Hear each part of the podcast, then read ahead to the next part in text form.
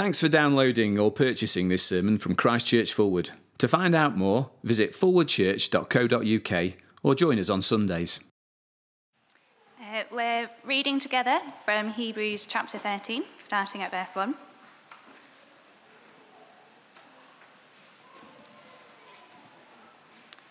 Keep on loving one another as brothers and sisters. Do not forget to show hospitality to strangers, for by so doing, some people have shown hospitality to angels without knowing it. Continue to remember those in prison as if you were together with them in prison, and those who were ill treated as if you yourselves were suffering.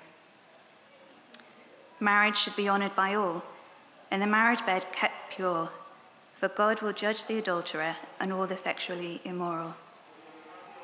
Keep your lives free from the love of money, and be content with what you have, because God has said, Never will I leave you, never will I forsake you.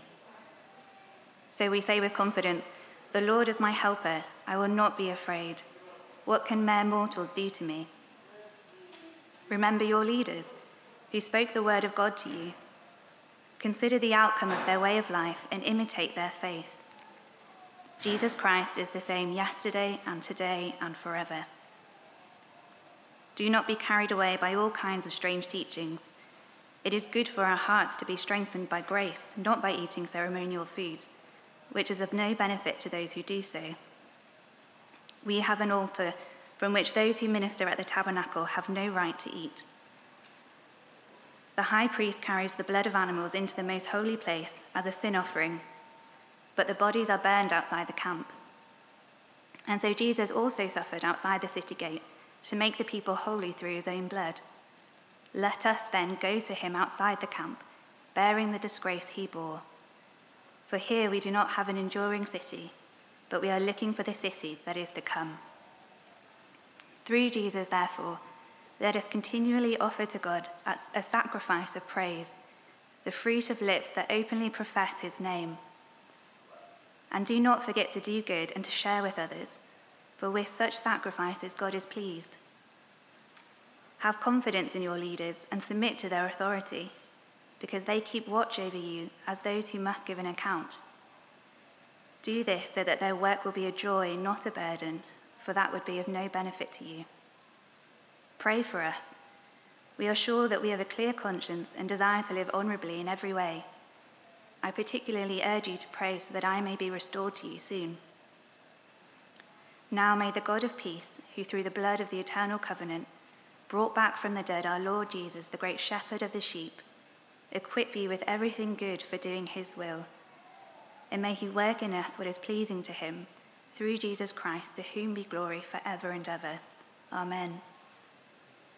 Brothers and sisters, I urge you to bear with my word of exhortation for in fact, I have written to you quite briefly.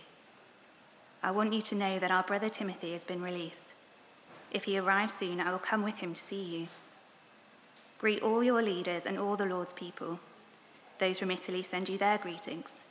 Grace be with you all. Back in 1952, Florence Chadwick stepped into the waters of the Pacific Ocean attempting to swim 23 miles from Catalina Island back to the shore of the California coast. The day of the swim was foggy, and um, it was so foggy that as she swam, she couldn't hardly see the support boats around her as she swam. But for, for 15 hours, she persevered, swimming mile after mile in her attempt.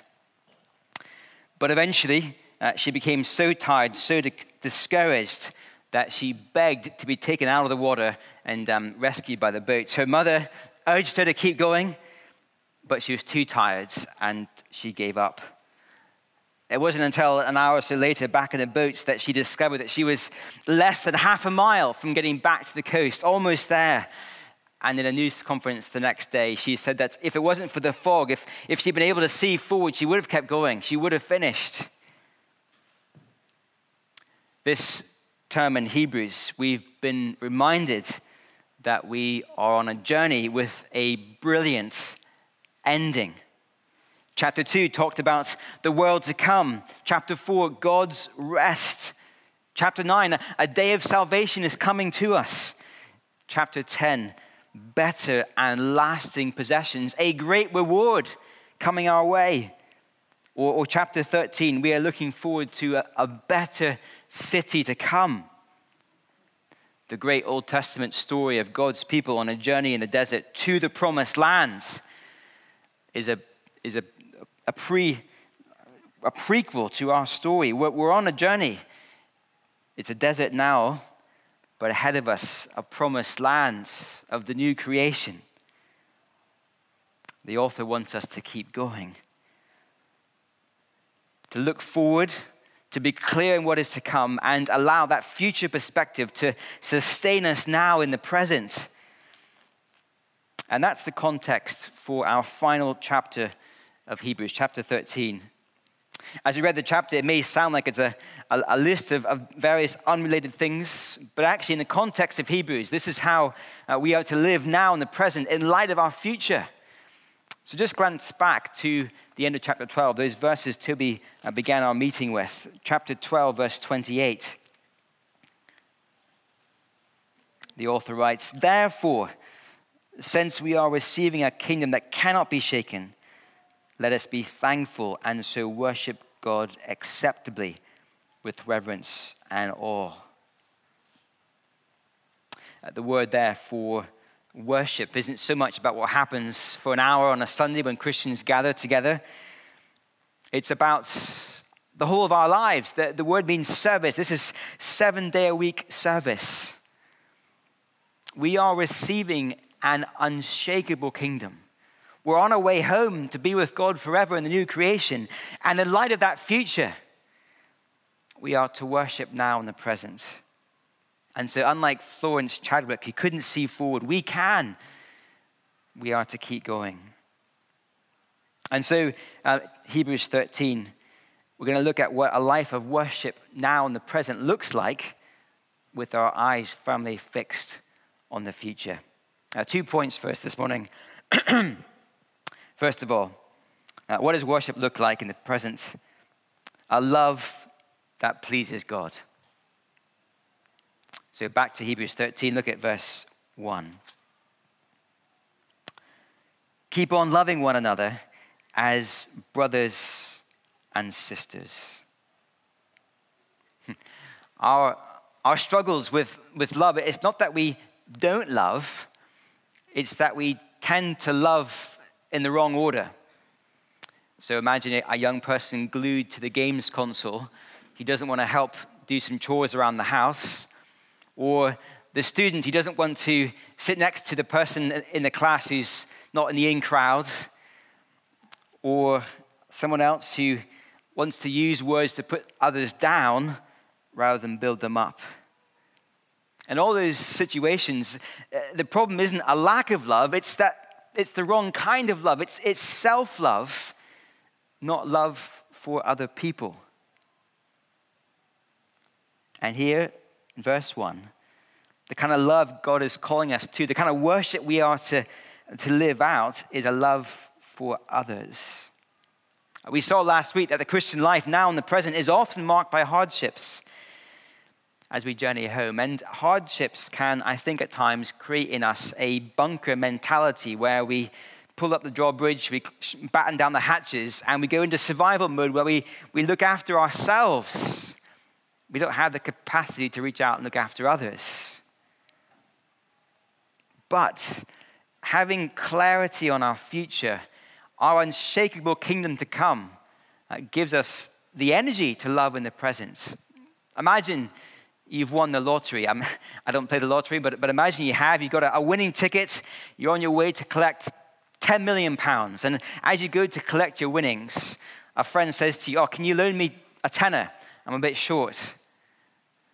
Well, look, you're going to get 10 million pounds in just a moment. It's an easy decision to give away a tenner uh, in the present. The, the future gives us strength to be generous in the present. And something of that is going on here in Hebrews 13 an unshakable kingdom, joy in God's presence forever in the new creation.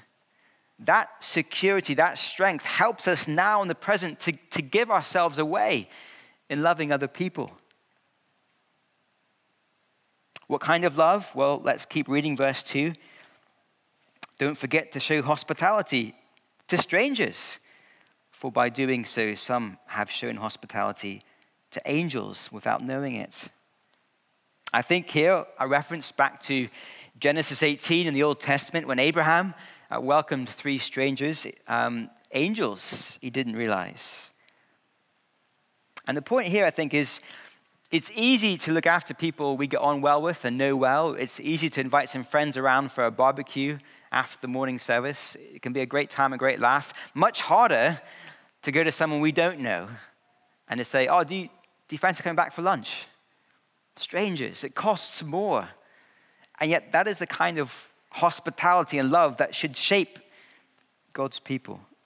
Or verse 3 continue to remember those in prison as if you were together with them in prison, and those who are ill treated as if you yourselves were suffering.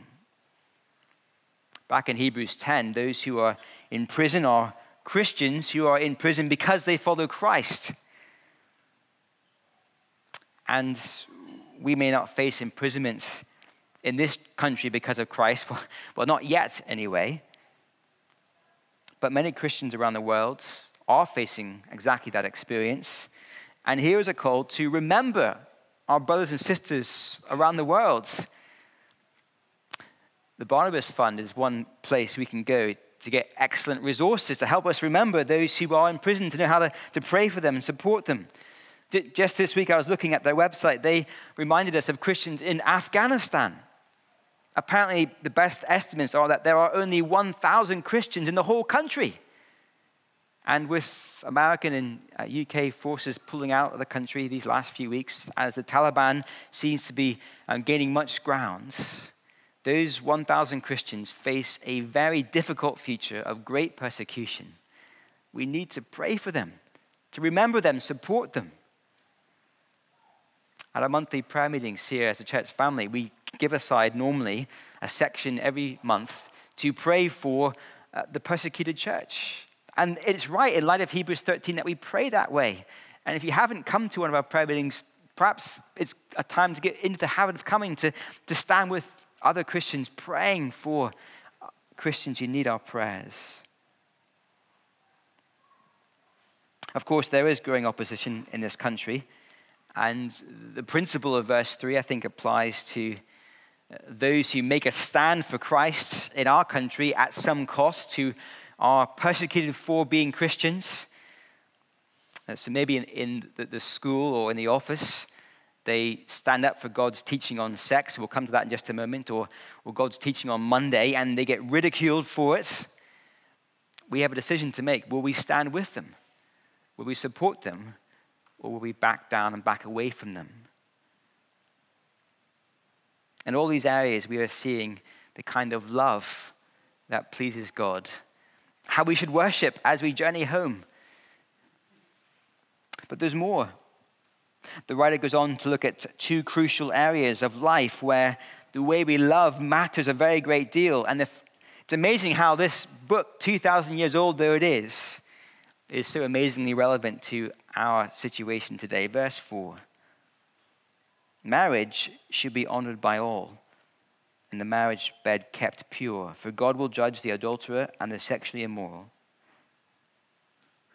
In the Bible, marriage is the lifelong relationship between one man and one woman in an exclusive relationship. And it's clear all should honor that pattern in life. Whether we are married or whether we are single, we are all called to honor God's pattern. The reference to the marriage bed is a reference to sex within marriage. The world says that we can love anyone we want to. Whatever feels right to us and true to our feelings, then we can act on that as long as we love other people and don't hurt them. We can love anyone our way. But Hebrews has been reminding us that although we cannot see God, He is real. And one day Christ will return, and it'll be a day of judgment. God does care about how we live, including in the area of sex. The adulterer is a, is a married person who sleeps with someone not their spouse. Uh, the word sexual morality is a translation of the word porneia, which covers any sexual activity outside of marriage. And clear sightedness about the future, uh, knowing that we're going to be before God, helps us to live pure lives now in the present, knowing that God cares about how we live. Of course, we're all sexual sinners. And so let's not forget what Hebrews has been reminding us of our great high priest who has died on the cross, shedding his blood to wash us clean, ensuring our access to God, not because of what we have done, but because of what, is, what he has done. And so even sexual sinners can face that future with confidence. But there is a warning here. If we persist in a life of unrepentance and a rejection of God's ways, there is a warning, isn't there, of what will happen when Christ returns. Well, if sex is one big area where we need to love God's way, verse 5 describes another hot potato for our culture today. Verse 5 keep your lives free from the love of money and be content with what you have. Money offers us so much. It offers us short term pleasures. With money, we can buy houses and holidays and have nice hobbies. Money gives us a sense of security, it can give us uh, power and status in the culture we live in. But the author is saying if we've chosen to love money, we've chosen what is less good. We've made the wrong choice. Verse 5 continues Because God has said, Never will I leave you, never will I forsake you. And so we say with confidence, The Lord is my helper. I will not be afraid. What can mere mortals do to me? There is a clear choice here in these verses. Will we love money for our security, or will we cast all our worries and hopes and dreams on the Lord and love Him. Money doesn't love us, money didn't die for us. Money cannot secure that future of an unshakable kingdom that we are heading towards. The Lord is better by far. And being clear sighted about the future, knowing that in Christ we are receiving this wonderful inheritance that cannot be taken from us. It helps us to be content in the future and confident about, sorry, content in the present and confident about our future.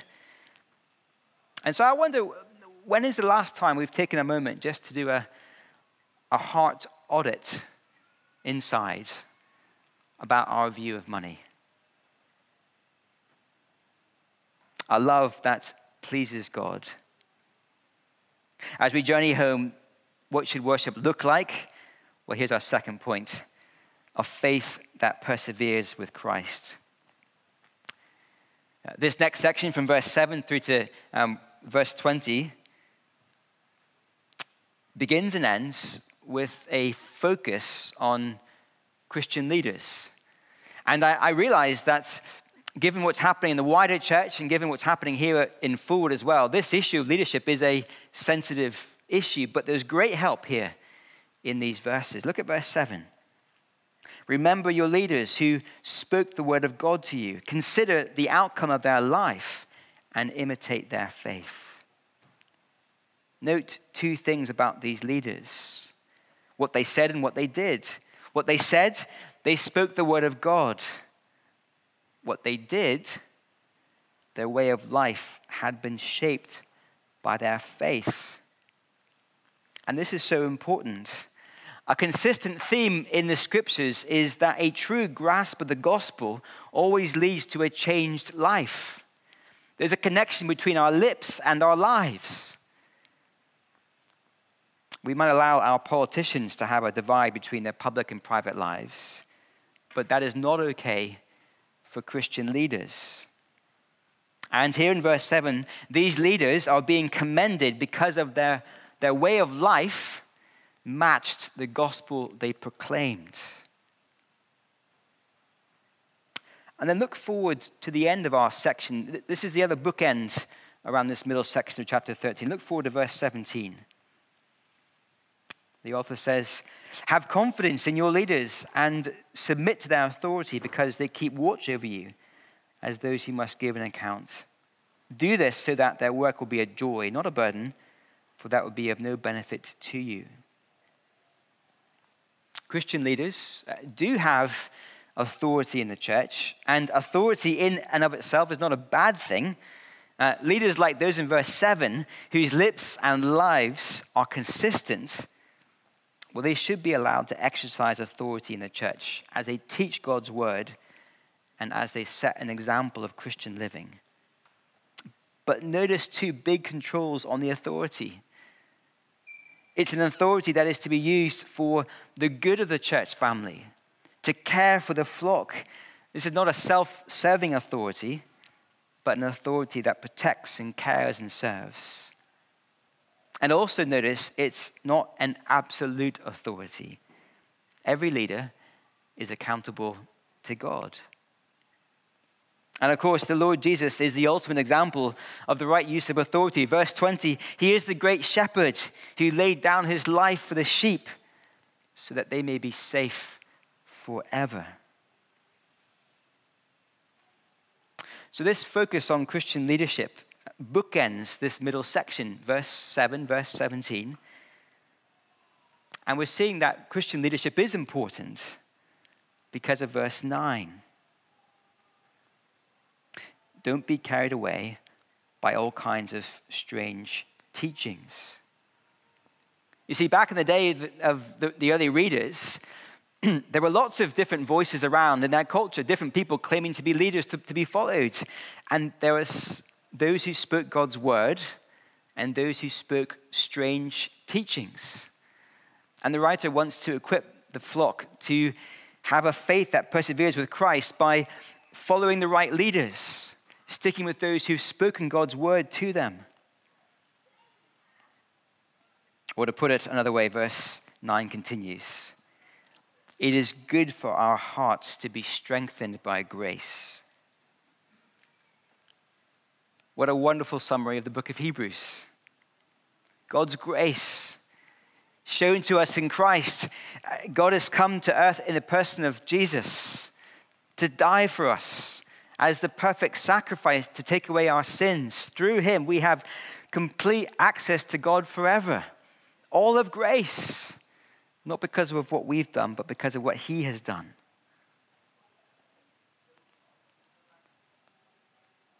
And so, verse 10 the altar that we go to is different from Old Testament sacrifices. We don't go to a temple in a city. No, verse 12. And so Jesus also suffered outside the city gate to make the people holy through his own blood. This is a call to persevere with Christ and his sacrificial death. Now, look, I think for us today, it's unlikely many of us will be tempted by some kind of strange teaching that takes us back to Old Testament sacrifices at, at a temple. And yet, we are tempted away from God's grace to something else. And so often that is to some kind of self reliance or some kind of salvation by works in daily living. And I think we can spot that creep in our hearts by how we find it so hard to be open with each other about our sin. Because we think that we have to earn our way to God through our good behavior, and we can't allow people to see that we are sinners. And so, thinking of the first six verses of Hebrews, we, we can't let people see our lack of love for others, or our lack of hospitality, or our shame in standing with persecuted Christians, or our sexual impurity, or our problems with money. We have to hide these things because functionally we're not saved by grace. But verse 9 it is good for our hearts to be strengthened by grace. Come and feast again and again, day by day, at this table, a salvation that is not earned but freely given through Christ. A faith that perseveres with Christ. As faithful leaders, model Christian living, teaching us the gospel, show us the way to trust in Christ That is how we are to live a life that perseveres with Christ. Two big applications then. Verse 13 Let us then go to him outside the camp, bearing the disgrace he bore. The cross of Christ was shameful back then, and it's shameful today. If we are going to be a people of the cross, following a crucified Savior, we have to be ready to be disgraced today, to be mocked and shamed by a world that, that does not get the cross and the grace we see revealed there. And so it really helps to remember that we are on our way home. We have a city that is better, not here, but there, that'll help us experience this grace now until we get home. The second application is to offer a right sacrifice in response to the sacrifice of Christ. Verse 15 the sacrifice God is looking for is not some animal. Christ has already died. We don't need a, a, another sacrifice, but we are called to live a life of praise as our sacrifice to God. Or verse 16 and do not forget to do good and to share with others, for with such sacrifices, God is pleased. This is the kind of people the cross should produce.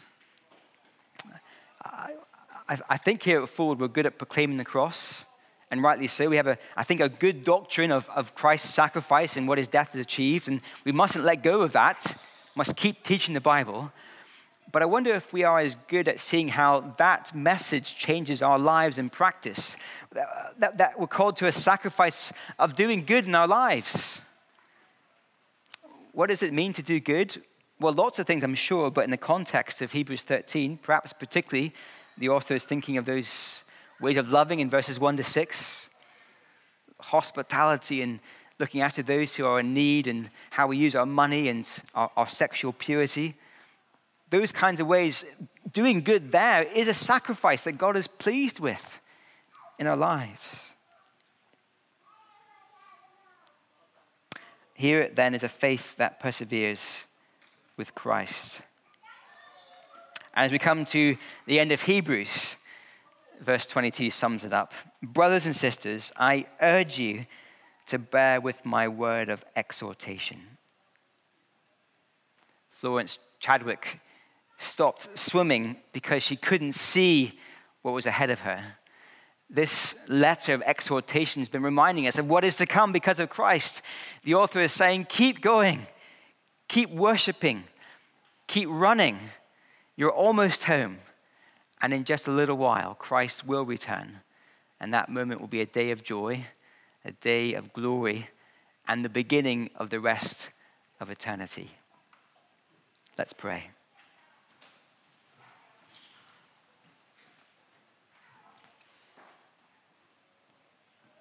Father, we do pray that you would help us to keep looking forward to what is to come, that we would be a people who are aware and confident of that unshakable kingdom that is ours in Christ. And I pray this week you'd help us to be a people who worship you in how we love and serve and in how we understand your grace and live it out in practice. And Father, we pray you keep us uh, trusting this message until the end and until Christ returns. We pray this in Jesus' name. Amen.